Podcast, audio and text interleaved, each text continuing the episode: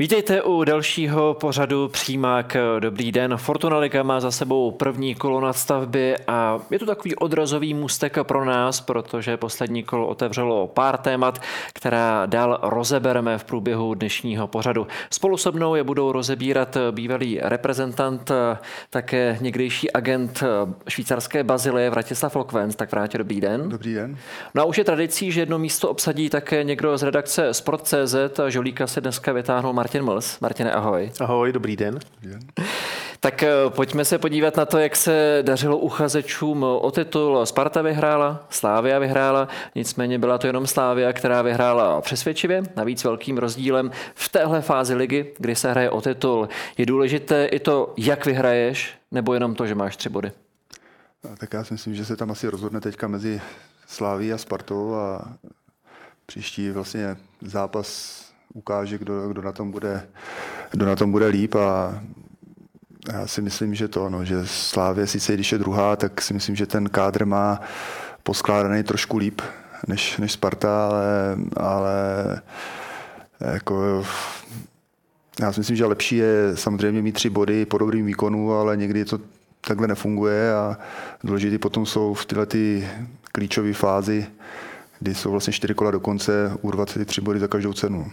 Co s rozpoložením obou týmů eh, udělalo pohárové finále, které ovládla Slávia, protože hrálo hmm. si sice o jinou trofej, ale říkalo se, že kdo vyhraje pohárové finále, tak získá i určitou psychologickou výhodu do finále Fortuna ligy. Stalo se to? Má teď určitou výhodu Slávia? Já si myslím, že ten zápas eh, jsem byl vlastně přítomen na stadionu, tak eh, to Slávy odehrála velmi dobře a vlastně Spartu k ničemu nepustila. Myslím si, že byla i lepší. A zatím vítězstvím šla daleko, daleko víc než ta Sparta. Já si myslím, že tohle do dalšího zápasu, do příštího derby si myslím, že tohle to bude určitě klíčový i po psychické stránce, že na tom je líp Slávě, to určitě, ale v derby nikdy favorit není a já si myslím, že ta Sparta by měla k tomu přistoupit úplně jinak eh, než k tomuhle utkání a, a zkusit, zkusit prostě vyhrát, eh, i když se třeba nebude dařit, ale urvat to vítězství na svou stranu. Ligové derby ještě důkladně probereme, ale půjdeme postupnými kroky a mrkneme také na to, co se dělo o víkendu. Slávia po té, co zvítězila ve finále Mol Cupu, tak nespomalila ani o víkendu, kdy porazila Bohemiance vysoko 6-0 a v průběhu zápasu stále jela na plný plyn, přestože už měla vysoké vedení a rozhodně to není poprvé v sezóně, kdy zápas zápas eh, dohrála při výkonu na všechny válce.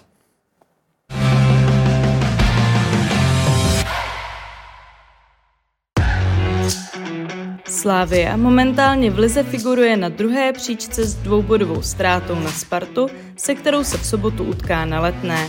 Hlad sešívaných je obrovský. V letošní sezóně ušetřili soupeřům minimálně čtyři góly za utkání, celkem v 11 zápasech. Jedním z nich byla i poslední výhra ve vršovickém derby 6-0. Sobotní kanonádu na Bohemians ovládl útočník Václav Jurečka, který přispěl k demolici klokanů celkem čtyřmi góly.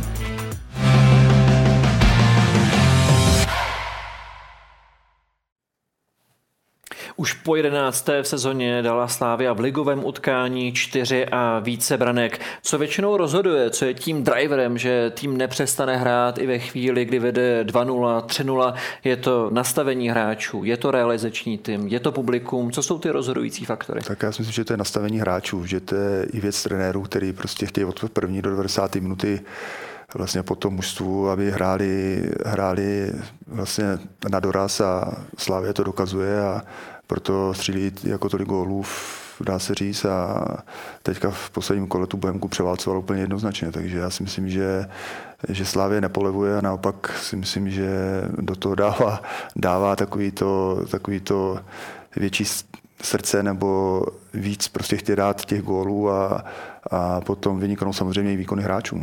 Hraje tam roli i velká konkurence, která v týmu je, že když už dostanu minuty, tak je budu chtít využít do poslední vteřiny? Tak já si myslím, že jo, že, že, to, že to určitě hraje důležitou roli a, a jsou poslední čtyři kola do konce a si myslím, že oba dva manšafty jsou pod tlakem. Sparta nebo Slávě spíš čeká na nějakou chybu, chybu Sparty a říkám, příští kolo to derby asi hodně ukáže. Hlavně, hlavně pro Spartu, protože Sparta by si myslím, že měla když vyhraje, tak to bude opět bodů a naopak se jim bude dechat líp a, a ty tři kola by měli potom zvládnout, ale pro Slávy to je klíčové utkání, takže vědí, že když porazí Spartu, tak, tak budou oba před nima a bude to, bude to potom do, poslední, do posledního zápasu vlastně kanap a musí do toho dát ještě víc. No. Ještě když se dotkneme toho utkání proti, proti Bohemians, toho, že Slávia měla po poháru, má přederby, přesto chtěla narvat do soupeře, co se do něj vešlo. Je to i tím, že je ve Slávě realizační tým, jaký je, že ty hráče nenechá, nenechá nehrát, že je vyždíme do posledního okamžiku? Já si myslím, že jo, že to určitě hraje důležitou roli. Já si myslím, že trenér Trpišovský je výborný trenér i strateg a dokazuje to ve Slávii a myslím si, že i dobrý výsledky měl v Liberci, takže já si myslím, že to je výborný trenér a z těch hráčů dokáže vymáčknout úplně to nejvíc, co jde a, a dokazuje to už spoustu let. Jako divák to chceš, Martine, aby se byl na zápase, kde se bude hrát až do konce, kde se nebude kalkulovat s tím, co se děje za tři dny? Jednoznačně, já si myslím, že ty fanoušci jsou velice důležitým faktorem, že vlastně, když se podíváš vlastně na ty výsledky Slávie v průběhu sezony, tak vlastně velká většina těch výher o čtyři a víc gólů se vlastně udála na domácím stadionu před vlastními fanoušky. To znamená, je, je to taky strašně moc, strašně moc důležitý faktor. Když, když tě prostě pořád ženou celý ten, celý ten zápas, tak prostě tě, tě to nedonutí nějak jako zpomalit. Naopak, prostě chceš, chceš to tam valit dál a, a udělat prostě ty, ty, ty lidi šťastný na těch 90 minut. Když to porovnáme, Vráťo, se Spartou vaší éry, tak z toho, co si i já pamatuju, tak jste spoustu zápasů také dohrávali v plném nasazení. Co bylo tím hlavním motivátorem, že jste chtěli si padal? No tak samozřejmě každý chtěl dát góly a, a ta Sparta, ta Sparta tenkrát, eh, tenkrát vlastně i tomu to na to měla. A naopak já si myslím, že dřív ta Sparta měla daleko větší výhodu vůči Slávii jako mentální, než teď je to obráceně, kde ta Slávie má trošku mentální, mentální výhodu v tom, že, že vědí, že, že prostě to dokážou urvat eh, na svou stranu a to si myslím, že momentálně teďka Spartě chybí. No.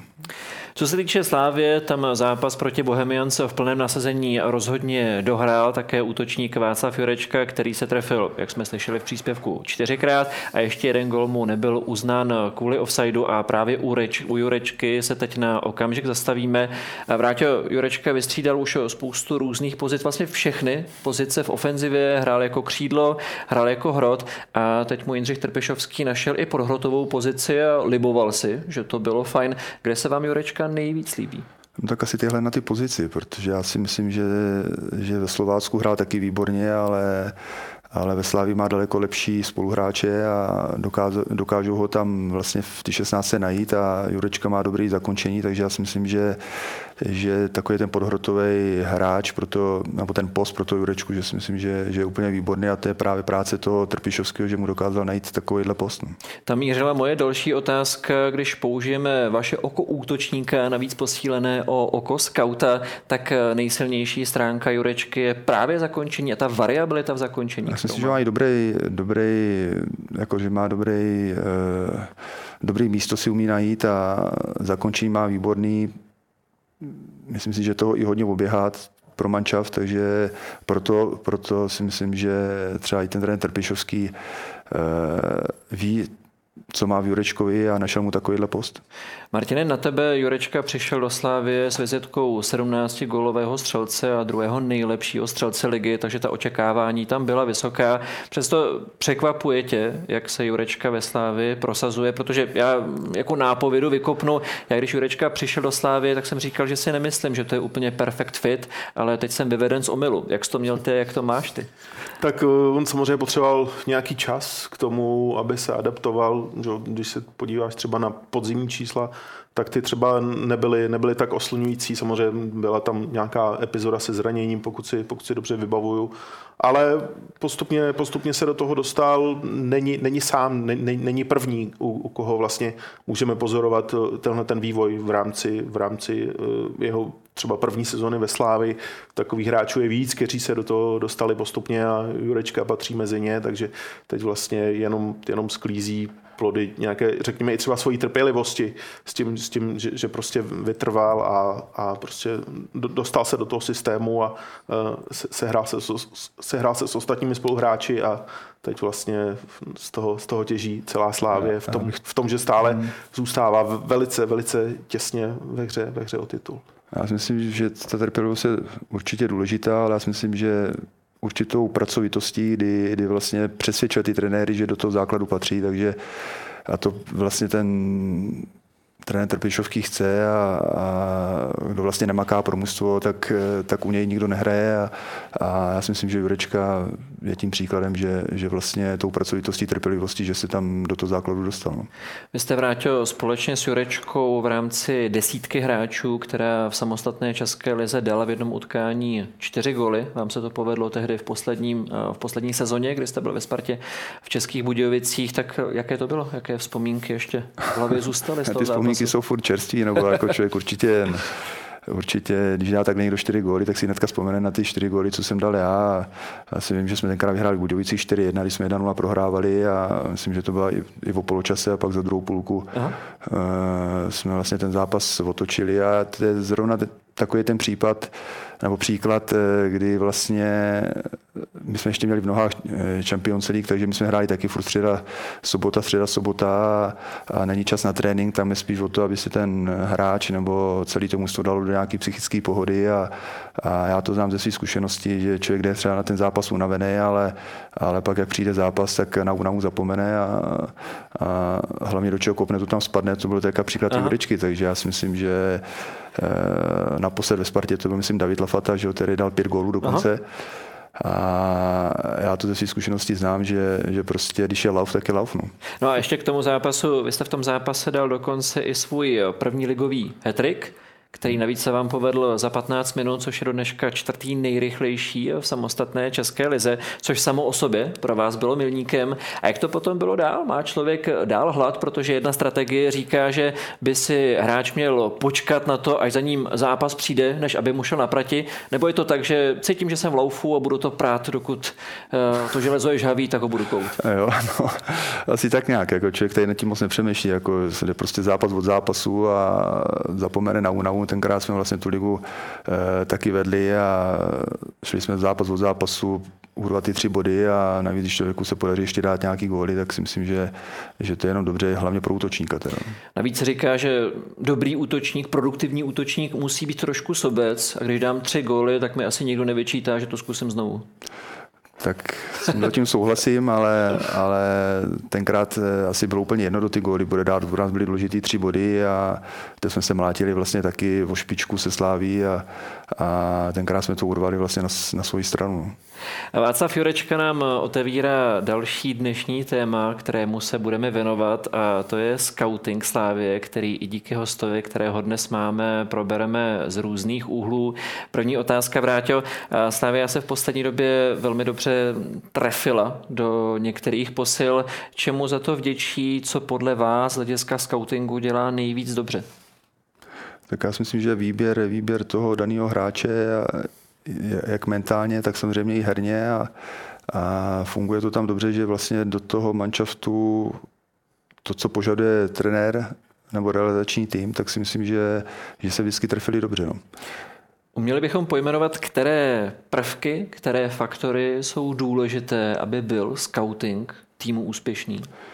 Tak samozřejmě důležitý je postava, technika, výběr místa, vnímání ty hry, Samozřejmě potom na poslední nebo důležité, jako, jak je mentálně silný, to člověk jako hned na tréninku nebo na zápase nevidí, ale chce to získat nějaké informace z nějakého jeho zázemí, z jakého zázemí vlastně on je, nebo uh, jak pracuje na tréninku, jestli to nefláká, nebo jestli opravdu uh, stoprocentní profesionál a to si myslím, že je důležitý, protože může být dobrý fotbalista, ale jestli to fláká potom na tréninku nebo někde nějaká životospráva špatná, tak si myslím, že, že to je zrovna špatná trefa. No.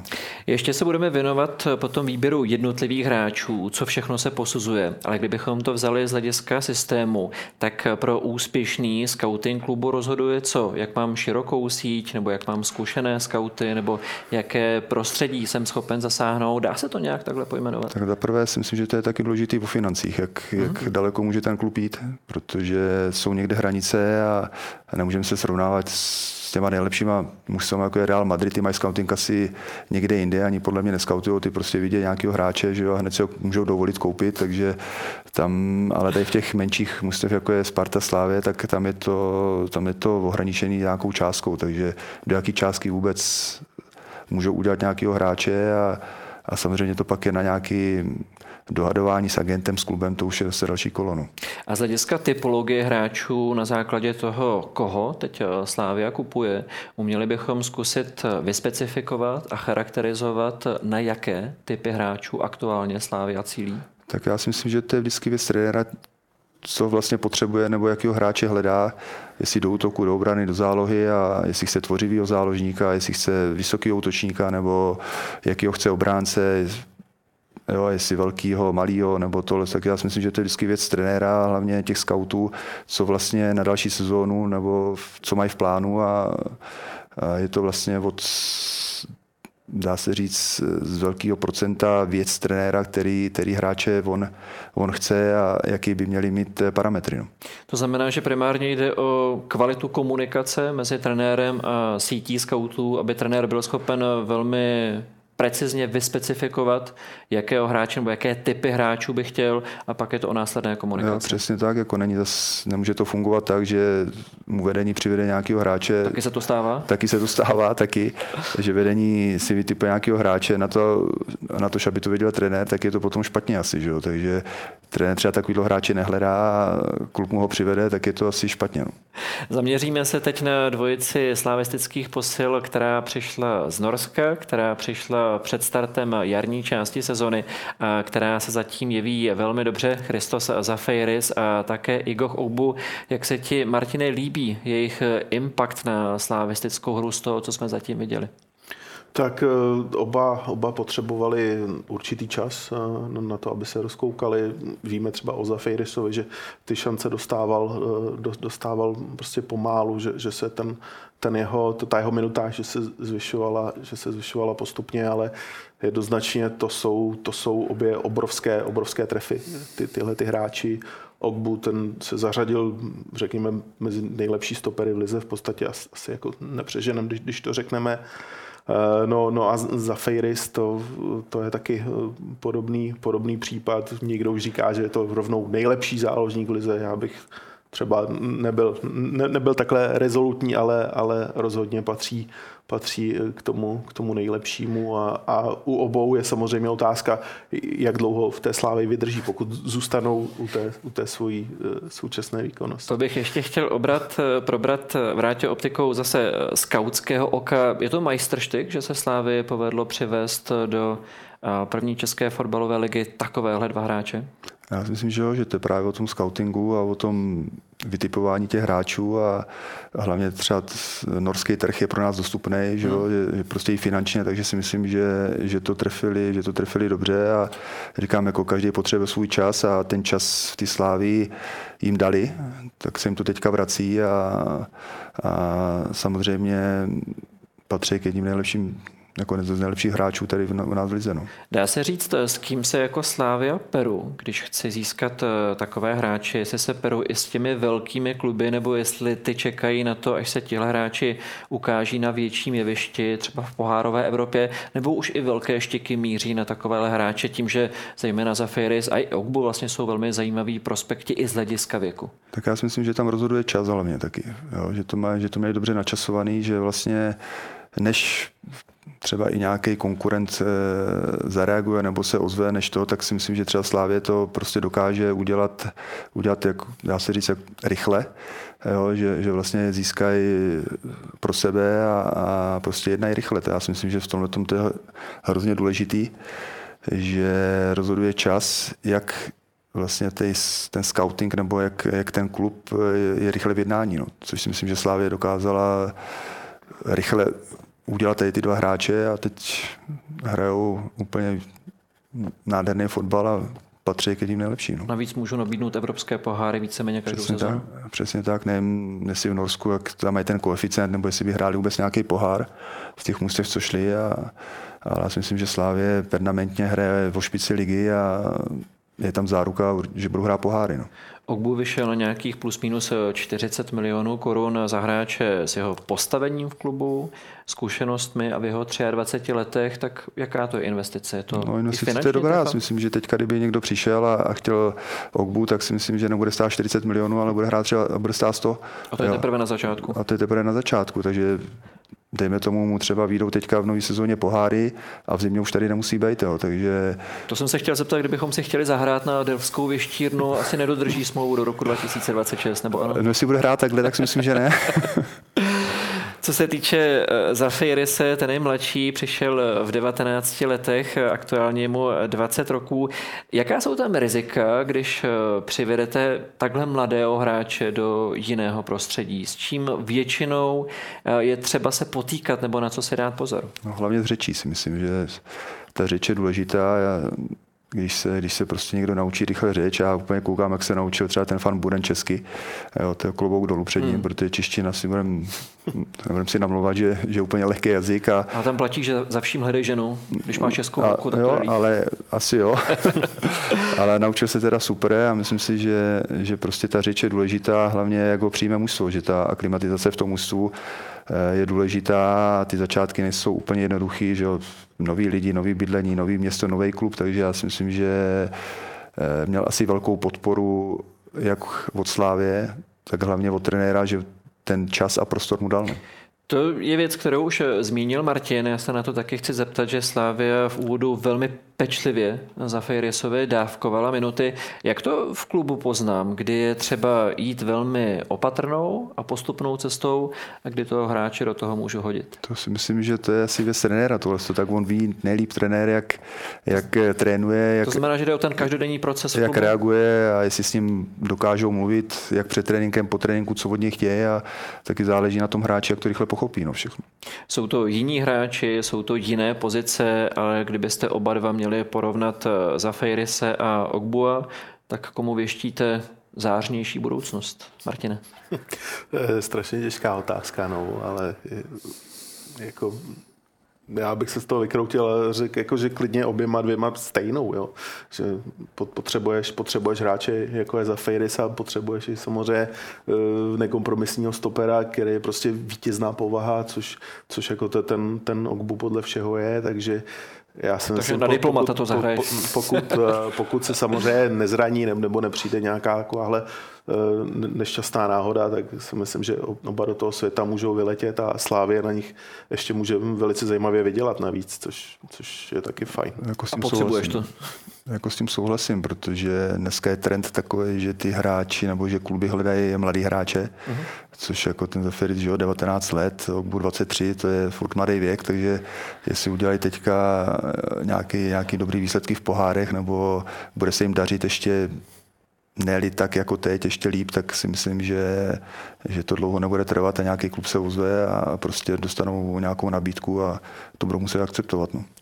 Vy jste vrátil zhruba 10 roků, pracoval jako scout pro švýcarský tým Bazilej. Eh, když se bavíme o Slávy, kdybychom měli třeba zkusit porovnat, eh, v čem je eh, politika nákupů obou klubů stejná nebo podobná, a kde jsou největší rozdíly? Budou to ty finance, o kterých jste hovořil? Jo, tak já si myslím, že třeba v těch financích určitě, ale ta Bazilej Slávě, Sparta, že to je tak na stejné úrovni, že tam ty částky se taky pohybovaly. Bazilej taky chtěla nakupovat mladý hráče levně a draze je prodávala, takže, nechtěl. No, takže jako ty to měli takhle postavený, hráli kupu let eh, Champions League a, a, tam vlastně získávali jména a hlavně ty obrovské sumy, co, co tenkrát eh, ty hráči chodili ven, to byly 15-20 milionů euro, takže já si jenom představit teďka že třeba ze Slávy, ze Sparty bude někdo takhle, takhle odcházet, tam to odcházelo každý rok dva hráči takhle. Mm-hmm. Jo, takže proto, proto si myslím, že ten trend je takový, že, že všichni chtějí mladý hráče a za dva dát jim prostor a za tři roky, za dva roky je prodat za velký peníze. Ale předpokládám, že o to pečlivější potom musí být výběr jednotlivých hráčů, abych minimalizoval šlápnutí vedle. Vaše konkrétní role v rámci skautské sítě Bazilie byla jaká? Vy jste měl přesně co na starost? Tak vytipovat nějaký hráče, ono to funguje tak trošku složitějc. Člověk vytipuje nějakého hráče, dá samozřejmě nějaký raport a pak přijede zase jiný scout, šéf scoutingu, ono to trvá, ono to není na jedno zhlednutí nebo na dvě, ale ten hráč se sleduje jak, jak, jak prostě na videu, tak, tak samozřejmě i, i přítomen na stadionu a získává co největší informace o těch hráčích a, a pak záleží, jak toho času toho jo, jak to urychle. Jo. Vy jste měl přímo na starost nějaký konkrétní region, střední a východní no, Evropu? Mě, nebo? posílali, mě posílali jako všude, jako já jsem region samozřejmě Čechy a Polsko a takhle, různý tady ty okolní země a Slovensko a to a tak, ale když byla potřeba, tak samozřejmě mě poslali všude po Evropě, takže já jsem byl neštětněkrát v Holandsku, Španělsku a Rumunsku, Bulharsko jsem byl, takže já to mám světý tak trošku. Dá se nějak zprůměrovat, kolik eh, lidí z klubu toho hráče, než se rozhodneme, že ho koupíme, tak ho musí vidět třeba na vlastní oči? Jaký konsenzus tam musí nastat? No tak jako minimálně to nezávisle na sebou to budou třeba vidět tři, čtyři skauti, dělají nějaký raport, jo, pak to chce vidět šéf scout, jo, samozřejmě, který má rozhodující slovo, dá se říct tomhle a největší rozhodující slovo má sportovní ředitel, který uvolňuje finance, že jo, takže takže já si myslím, že taková postoupnost a hlavně ten čas, jak to rychle zvládnou udělat a, a, a prostě tak, aby to hráči získali. No. Už jsme se bavili o tom, že je důležité u posouzení hráče, jestli do něj budu investovat nebo nebudu, nejsou jenom fotbalové kvality, ale i mimo fotbalové, lidská stránka, to, jak se chová i mimo hřiště. Umíme si asi představit to, jak posoudím tu hráčskou kvalitu během zápasu, ale jak se schromažďují informace o hráčích, jací jsou mimo trávník?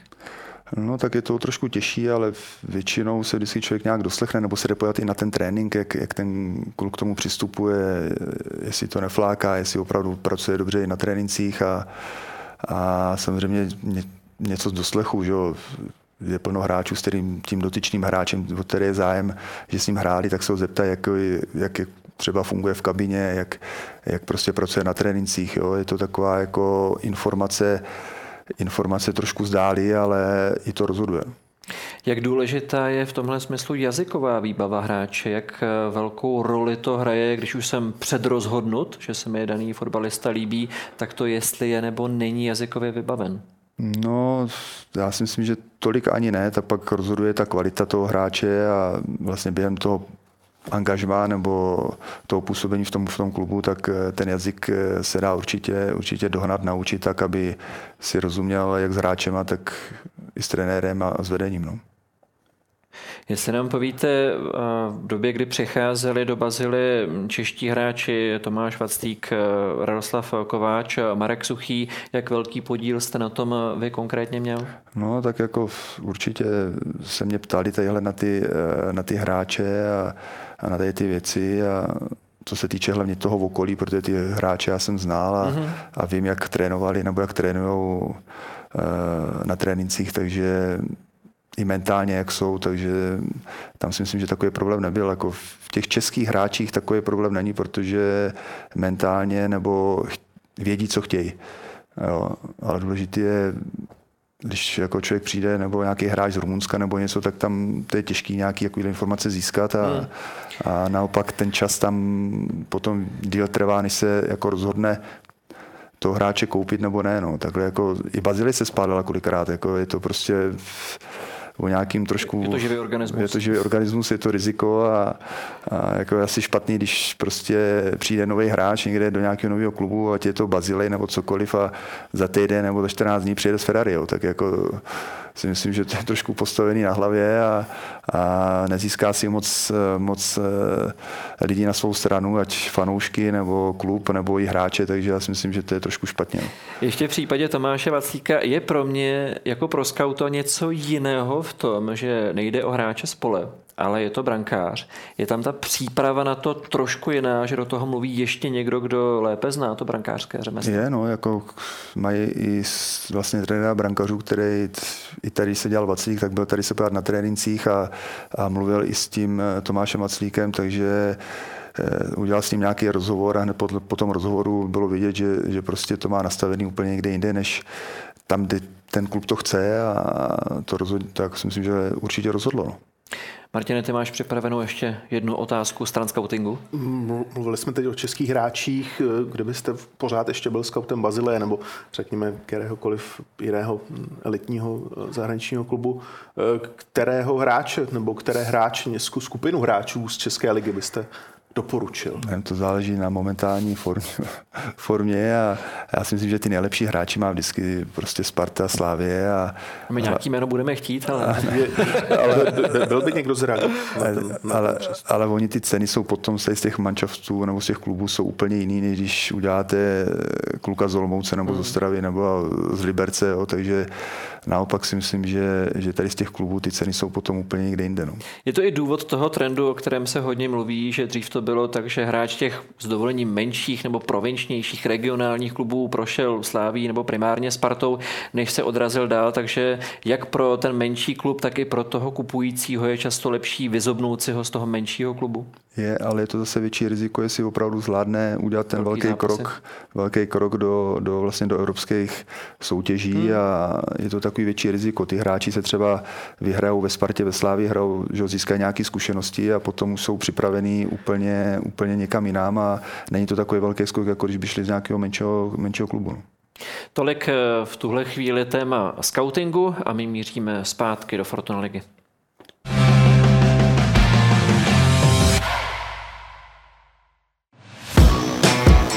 Sparta sice vede ligovou tabulku, před rozhodujícím kolem sezóny však není ve formě. Sobotní výhru v Olomouci vydřela a její výkon byl upracovaný. Kdyby byla Sigma důraznější, mohly letenčtí odjíždět domů bez výhry. Pro Spartu boj o vítězství není snadný. V předchozích letech do posledních kol o titul nehrála, možná proto kádr můžou hledat obavy, jestli dokáže dojít do vítězného konce.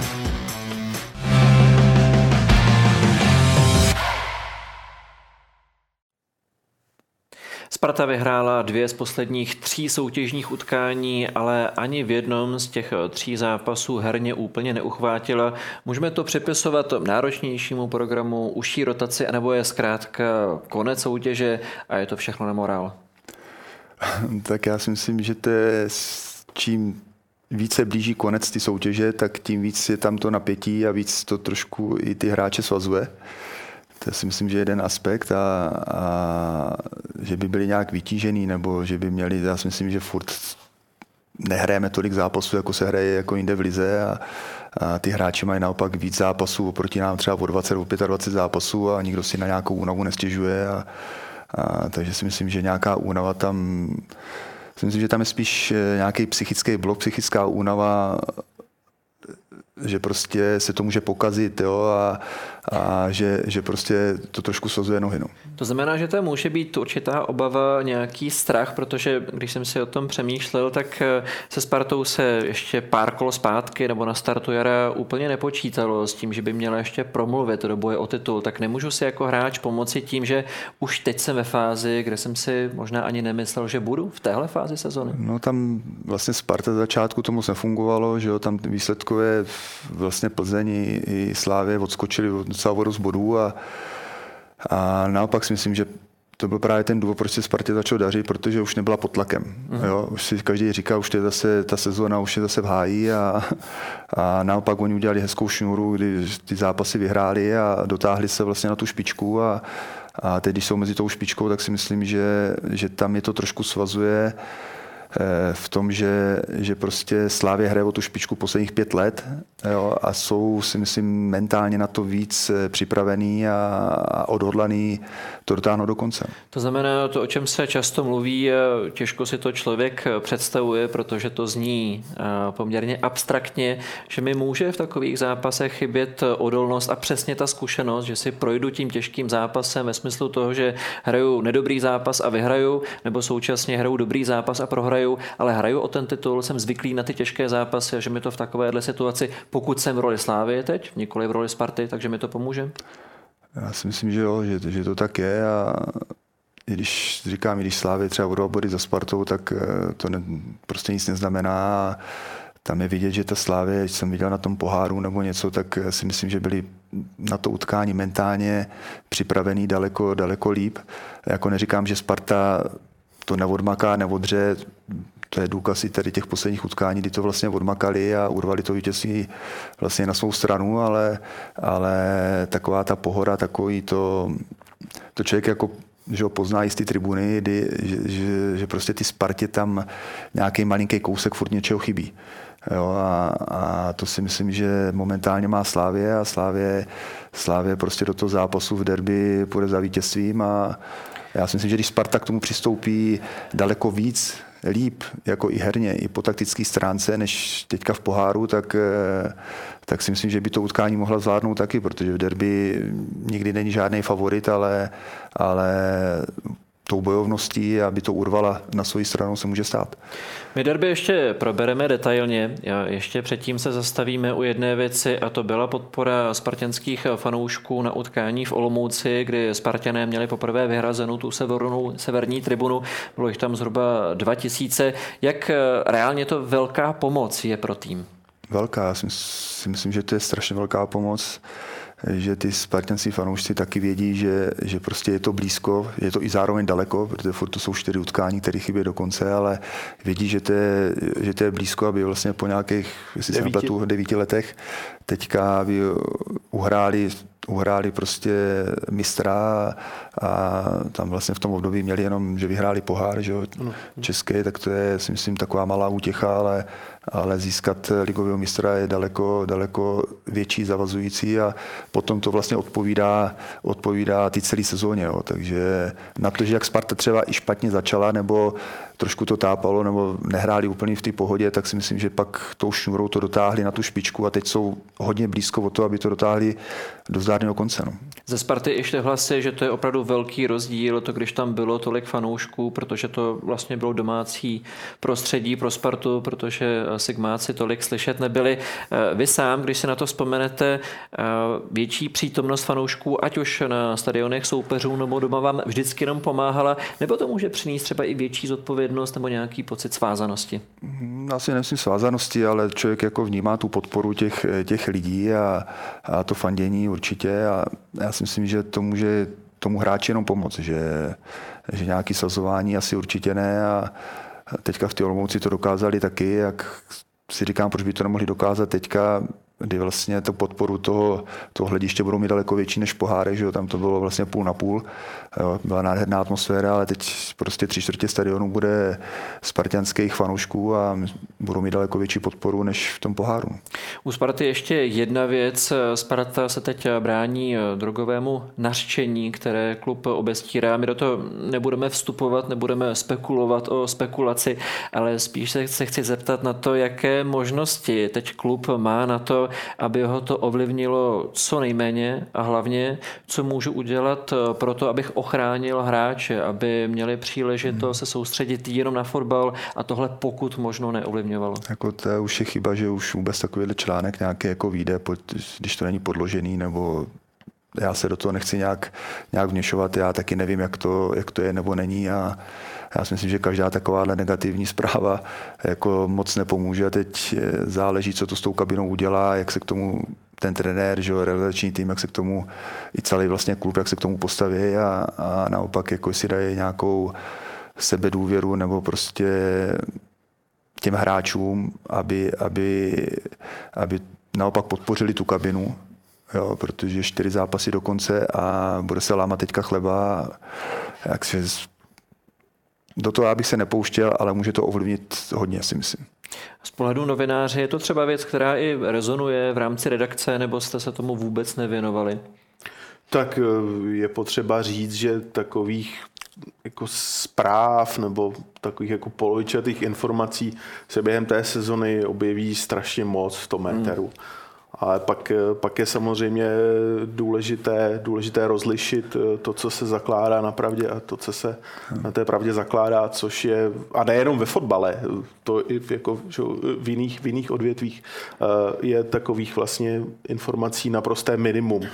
Jo, a, a, to, a to, co se prostě na té pravdě nezakládá, tak to se ho odfiltruje a prostě háže se do, do pomyslného koše a, a jde, se, jde se od toho, což, což nechci, nechci hodnotit práci jiných, ale, ale naprostá, že většina redakcí to prostě do toho koše hodila. Zkrátka práce novináře má nějaké zásady.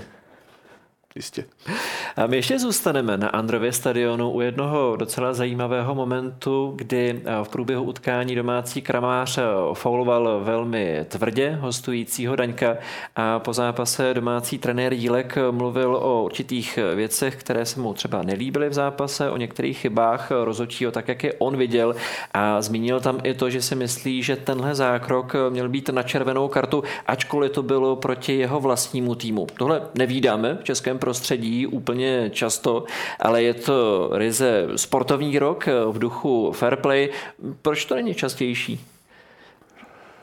No, tak je to, je to takový zajímavý moment zrovna, kdy trenér vlastně jde proti svýmu hráči a že to vidí na červenou, ale rozhodčí rozhoduje na tom zápase.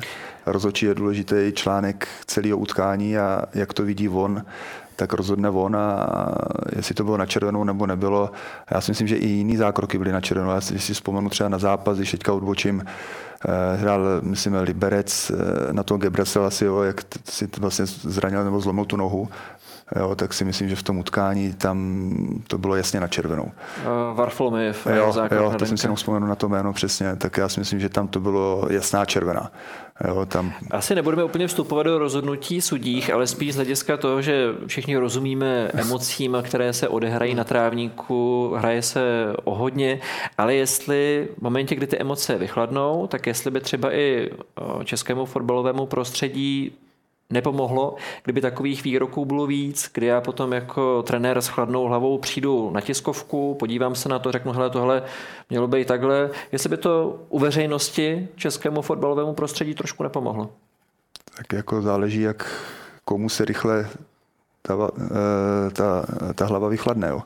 Protože Někomu nikdy. třeba panu Jilkovi to vychladlo hnedka po zápase a někdo prostě mu to trvá třeba jeden, dva dny a ten nárok, nebo ten, ten názor by potom změnil. Jo, takže já si myslím, že třeba druhý den, když člověk pak kouká na, to, na, na ten zápas a kouká na ty momenty nebo něco, tak už to vidí jinak, než to vidí potom, po tom zápase hned. Jo. Tam jsou nějaké emoce, furt tam e, prostě něco, něco v tom člověku je a jako klobouk dolů před panem Jílkem, že hned po zápase to dokázal takhle, takhle hnedka říct a že na to nepotřeboval žádné den navíc. No. Tam ještě může být jeden aspekt, eh, to je aspekt výchovný, protože v momentě, kdy to trenér Jílek takhle řekne, tak možná Kramář, což je pořád ještě mladý hráč, jak se možná podrbe ve vlasech, řekne, hele, míříme do vlastních řad, musí být opatrnější, protože naopak Varfolmej se tím ještě chlubil, to, že Daňka se střelil tak, jak Jen, že tam, tam bylo vidět, že už třeba v tomhle utkání v Liberci, tam už bylo vidět, že, že ten balon nemůže ani mít, jo. tam už jako šlo vyloženě po nohách, jo. ale třeba tady ten eh, teďka Folomouci, jak si myslím, že tam nebyl záměr někoho zranit, ale naopak, že to byl nešťastný moment, jo, že vlastně k tomu nemuselo dojít, kdyby, kdyby se potom balonu vlastně nějako, nějako nesvez, že jo, takže tam to byla taková nešťastná náhoda, bych řekl. Poslední otázka k tématu, jak se Martinovi líbí české fotbalové prostředí a máš pocit, že by potřebovalo někde malinko popíchnout, někde trošku očistit? No, potřebovalo by, jak jsme teď mluvili, víc třeba takovýchhle momentů fair play. Oni to jsou jako zdánlivě maličkosti, ale jako ve výsledku to může udělat hrozně moc. Jo. Přesně, když trenér přizná, že jeho vlastní hráč měl dostat červenou kartu, eh, strašně, strašně moc si myslím, že udělalo i to pohárové finále. Tady o tom Vrátě mluvil, že dva, dva tábory v podstatě nesměřitelných rivalů fungovali vedle sebe úplně v pohodě. Ten zápas byl naprosto famózní, měl super atmosféru, takže čím, čím víc eh, takhle, takhle pozitivních momentů bude, tím lépe, protože těch, těch, těch jako řekněme negativnějších tam jako pořád zůstává jako hrozně moc, že jo, ať už to byla, nevím, třeba ten zákrok ochranky v Českých Budějovicích proti fanouškovi Jablonce a, a podobně. To, to jsou věci, které prostě tomu, tomu neprospívají a v očích, v očích veřejnosti prostě tomu fotbalu dělají hrozně, hrozně negativní reklamu. Ale já si myslím, že tohle je práce nás novinářů, pokud budu ukazovat na nás dva, abychom vypichovali ty hezké příběhy a hmm. nehledali za každou cenu senzaci něčím, co bude, budeme vědět, že vzbudí pozornost, než kvůli, než kvůli nějaké lajky nebo nějakou, nějakou další sledovanost. Takže míříme i do vlastních řad. A my v přímáku ještě nekončíme, budeme se věnovat ještě sobotnímu derby, ke kterému nás to stejně v průběhu diskuze několikrát táhlo a můžeme začít rozpoložením obou obou celků. Eh, Sparta to má aktuálně tak, že ze tří soutěžních derby v sezóně získala proti Slávy jenom jeden bod, navíc šťastným vlastním gólem soupeře. To bylo to druhé derby v pořadí. Co je teď eh, důležitější pro mentální nastavení hlavy před sobotním derby? To, že Slávia byla v derby úspěšnější, anebo to, že Sparta má pořád eh, dvoubodový polštář? To je vlastně v reálu je to dva a půl bodu, vzhledem k tomu, že má lepší, lepší pozici po základní základní části? Tak já si myslím, že hlavně každý zápas je jiný. Jo? Takže i to derby může být teďka úplně jiný a naopak si myslím, že Sparta ví, že vede o dva body ligu a, a jakýkoliv klopítnutí už bude těžko dohánět. Takže si myslím, že to tolik eh, nesazuje jako ten výkon, že prohráli v poháru, nebo že uhráli šťastnou remizu 3-3, ale že vede o dva body, co si myslím, že je velká výhoda pro Spartu a, a já očekávám od toho derby, že, že to bude úplně jiný utkání než v posledním utkání v Pohárově. A myslíte, že se může stát, že Sparta vezme při výběru herní strategie a celkově stanovení taktiky do zápasu ten fakt, že má dva nebo dva a půl bodu k dispozici, anebo se to rozdá se sláví naplno Groskoho? Já si myslím, že to bude po taktické stránce trošku svazující, a, protože to utkání Sparta nesmí prohrát. Když bude remiza, tak furt vede o dva body a e, vítězství by přiblížilo k vytouženému titulu, takže určitě budou čekat na nějakou chybu Slávě a budou to zkusit, zkusit prostě zlomit na svoji stranu a já bych přál spíš pro oko diváka to, že jakou má Slávě kvalitu, i Sparta o trošinku bych řekl svazující menší, jo, tak bych přál, aby Sparta třeba v tom utkání dala konečně první gól než Slávě. A, to se hodně bude hrát. Jo, a ten zápas by mohl třeba vypadat úplně jinak. Když Sparta vyhraje, povede o těch pět nebo pět a půl bodů, bude to rozhodující krok? No jeden z rozhodujících momentů určitě. No. Si myslím, že pak už už ty tři utkání, že by to měli nějak, nějak zvládnout a prostě tu ligu dotáhnout do vítězního konce. Naopak, pokud vyhraje Martine Slávě, tak eh, povede obod. Jak napínavý by podle tebe v tu chvíli boj o titul ještě byl, komu bys, komu bys favorizoval v tu chvíli? Tak ten, ten boj o titul eh, si myslím, že by jel až vlastně do úplně posledního momentu, až do úplně posledního kola, poslední minuty. Samozřejmě by byla výhoda na straně Slávy, že to, to, to, si, to si tady asi nemusíme, nemusíme o tom dlouze povídat, eh, ale eh, jak, jak, jak říkám, no, bylo by to už i vlastně čtvrté neprohrané derby v té sezóně, strašně, strašně moc by jim to pomohlo, na jaře měli výkyvy, nedařilo se venku, eh, to, výhra, výhra v derby by jim pomohla hrozně moc a třeba by byla tím, tím osudovým momentem k tomu, aby, aby pak eh, pro ten, pro ten titul došla. Hlavně si myslím, že do toho může vlastně ještě promluvit eh, Plzeň, která vlastně už o nic nehraje, jo, která naopak půjde úplně s čistou hlavou do jak proti Slávi, tak i proti Spartě a budou prostě si zahrát, jestli už mají jasný třetí flek a já si myslím, že, že do toho může ještě hodně promluvit, no, jako co se týče bodově. Jo, někomu může ty body sebrat a, a může to být úplně, nebo ukrást a může to být úplně jiný.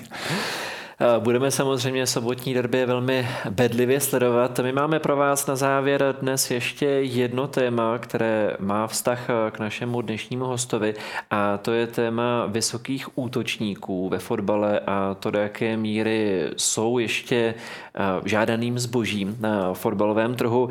I basketbal, který těží z fyzických dispozic hráčů ještě o něco více než fotbal, tak má pro vysoké basketbalisty výraz tall, až příliš vysoký, že i do toho basketbalu je to tak vysoký hráč, který už ztrácí atletičnost, že tomu týmu tolik nepomůže. Má fotbal něco takového?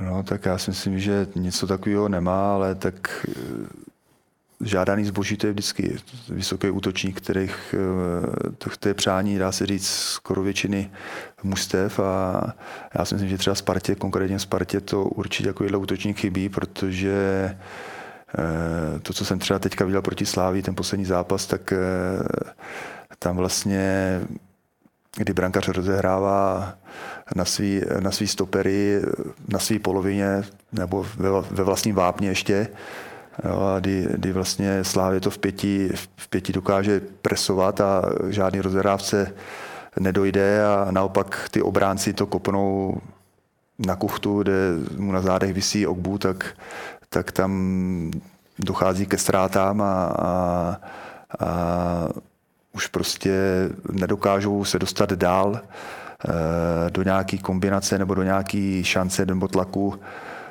protože ten balon se jim furt vrací, jo, takže furt se hrálo, dá se říct, na polovině Sparty a, a nikam se Sparta pořádně nedostala. No a celkově je role vysokých útočníků, jako jste byl vy, jako byl eh, Jan Koller, jako byli hráči mm, jako Peter Crouch, Mark Janko, je pořád stejná v současném fotbale, nebo jich je malinko méně, nejsou tolik využívání, jako byly? Já si nemyslím, já když koukám takhle třeba na, na ty ostatní ligy, tak eh, samozřejmě mají velký útočníky a, a dokážou prostě, teď záleží taky na tom mužstvu, nebo na, na spoluhráčích, jak, jak to dokážou, i na trenérovi hlavně, jak to dokážou toho hráče využít a, a jak ho dokážou doplnit a když bude útočník vysoký sám někde mezi čtyřma obráncema třema, tak tam asi těžko něco něco udělá, ale potřebuje podporu těch hráčů, aby opravdu ty balóny, co přijdou, aby dokázali sbírat okolo něj a, a hráli vlastně na polovině soupeře a dostávali se do nějakých šancí a tlaku. A z hlediska scoutingu, toho, co vy jste prožil v Bazilii, tak výška hráče byla jedním z důležitých aspektů z hlediska právě fyzických dispozic? Já si myslím, že jo, ale že, to, že těch hráčů takových vysokých a gólových bylo, bylo málo a každý si ten klub toho hráče chránil nebo ho vždycky chtěl mít ve svém mužstvu a, a málo který klub chtěl takového hráče prodat. No. Tak asi je to tak, že ideálem je to, co nabízí Erling Haaland, který má skoro 195, ale je to úžasný atlet, ohromně rychlý hráč, ale takových po světě moc neběhá. Ten je výjimečně. A tak já s chodou okolností, já jsem se byl kolikrát pojel třeba na tréninku v Salzburgu a ještě když tam Haaland byl, a když jsem ho viděl v trénincích, tak to je přesně rovna ten typ, že říká, to je, to je lajdák hrozný. Jo, to je, než se rozběhne. No, to je, to je než jako se rozběh, než tohle, to říká, je, pak přišel zápas a byl to úplně jiný člověk. Jo. To je prostě neskutečný, co v té kariéře už dokázal a na to, kolik mu je let, ale tenkrát v Salzburgu, až jsem si nedokázal snad ani zavázat kaničky úvod. A musím říct, že, že když jsem ho tam viděl, říká, no a přišel za, za tři dny zápas a ho nemohl nikdo zastavit. No. Takže, takže, těžký, takže podle mě trén, hráč na Takže tré, tréninkový hráč to nebyl, ale vyloženě zápasový. Vrátil to pak třeba, Teďka si myslím, že třeba v Manchesteru asi pracuje jinak, nebo to, ale v tom Salzburgu tenkrát taky že ho dával góly a byl jeden z nejlepších, protože šel do Dortmundu a pak dál do Manchesteru, ale, ale že člověk viděl v trénincích, tak, nebo při rozcvičce před zápasem, tak si říká, Ježíš Maria, bude poslední a nedělal to na 100% a, Jo, a přišel zápas a jel jak pila. Ještě z hlediska vysokých útočníků, pokud říkáte, že jejich čas ve fotbalovém světě zdaleka ještě neskončil, tak je šance, že v nějakém klubu nebo ve prezentaci uvidíme podobnou dvojici jako vás a Jana Kolera ve Spartě nebo v národním týmu. No, tak já si myslím, že to je vždycky věc nějaký generace nebo já se asi pamatuju, tak Sparta vždycky měla velký útočníky, ať to byl Standa Griga, Tomáš Skuhravý, tak jako vždycky to byl Tomáš Došek, že jo, takže ty útočníky vždycky velký měla. Myslím si, že to byla velká jako i, i taková jako podpora nebo, nebo i taková úleva, bych řekl, úleva i pro to mužstvo, že když se nedaří kombinači nebo něco, tak to fláknou dopředu, že jo, a, a prostě na toho dlouhého útočníka, který to tam podrží, prodlouží nebo něco, můžou s tou být šance. No. Což vidíme třeba i v případě Zlína, který se takhle opírá jo, o kozáka. Jo, Funguje to. Jo. Přesně tak. Bereme to jako tečku s dnešním vydáním pořadu Přímák, který mimo jiné pojednával o tom, jaké bude sobotní derby, které samozřejmě budeme sledovat a v dalším Přímáku to zajisté náležitě rozebereme. Já za účast v dnešním pořadu děkuji Vráťovi Lekvancovi. Děkuji, že jste zač, taky děkuji. Děkuji také Martinovi, že dorazil mezi nás. Taky děkuji. Vám děkujeme za pozornost a za to, že jste byli s námi a u dalšího vydání Přímáku se zase budeme těšit na viděnou.